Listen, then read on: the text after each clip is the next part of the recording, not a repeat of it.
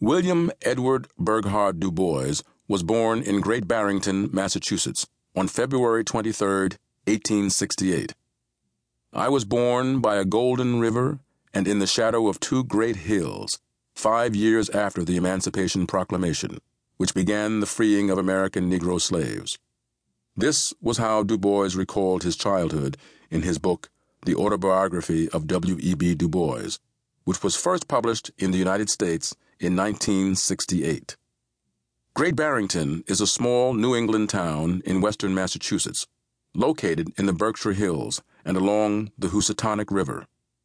Nearly 4,000 people lived in Great Barrington around the time that W.E.B. Du Bois was born. Most of those people were white and it was estimated that there were fewer than 30 African American families in the area at the time. In 1868, three years had passed since the end of the Civil War, and five years had gone by since President Abraham Lincoln had freed slaves during the war. Although both sides of Du Bois's family had ancestors who had been slaves, Du Bois's mother and father had been raised as free blacks. W.E.B. Du Bois's mother was Mary Sylvina Burghardt Du Bois. His mother's family was descended from Tom Burghardt. Like many slaves, Tom Burghardt had been kidnapped from his home in West Africa and had been enslaved. Dutch slave traders had taken the young boy to the Hudson River Valley region of New York. Tom was not his real name, but American or English names were usually given to slaves. Tom probably took or acquired the last name Burghardt from the man who purchased him.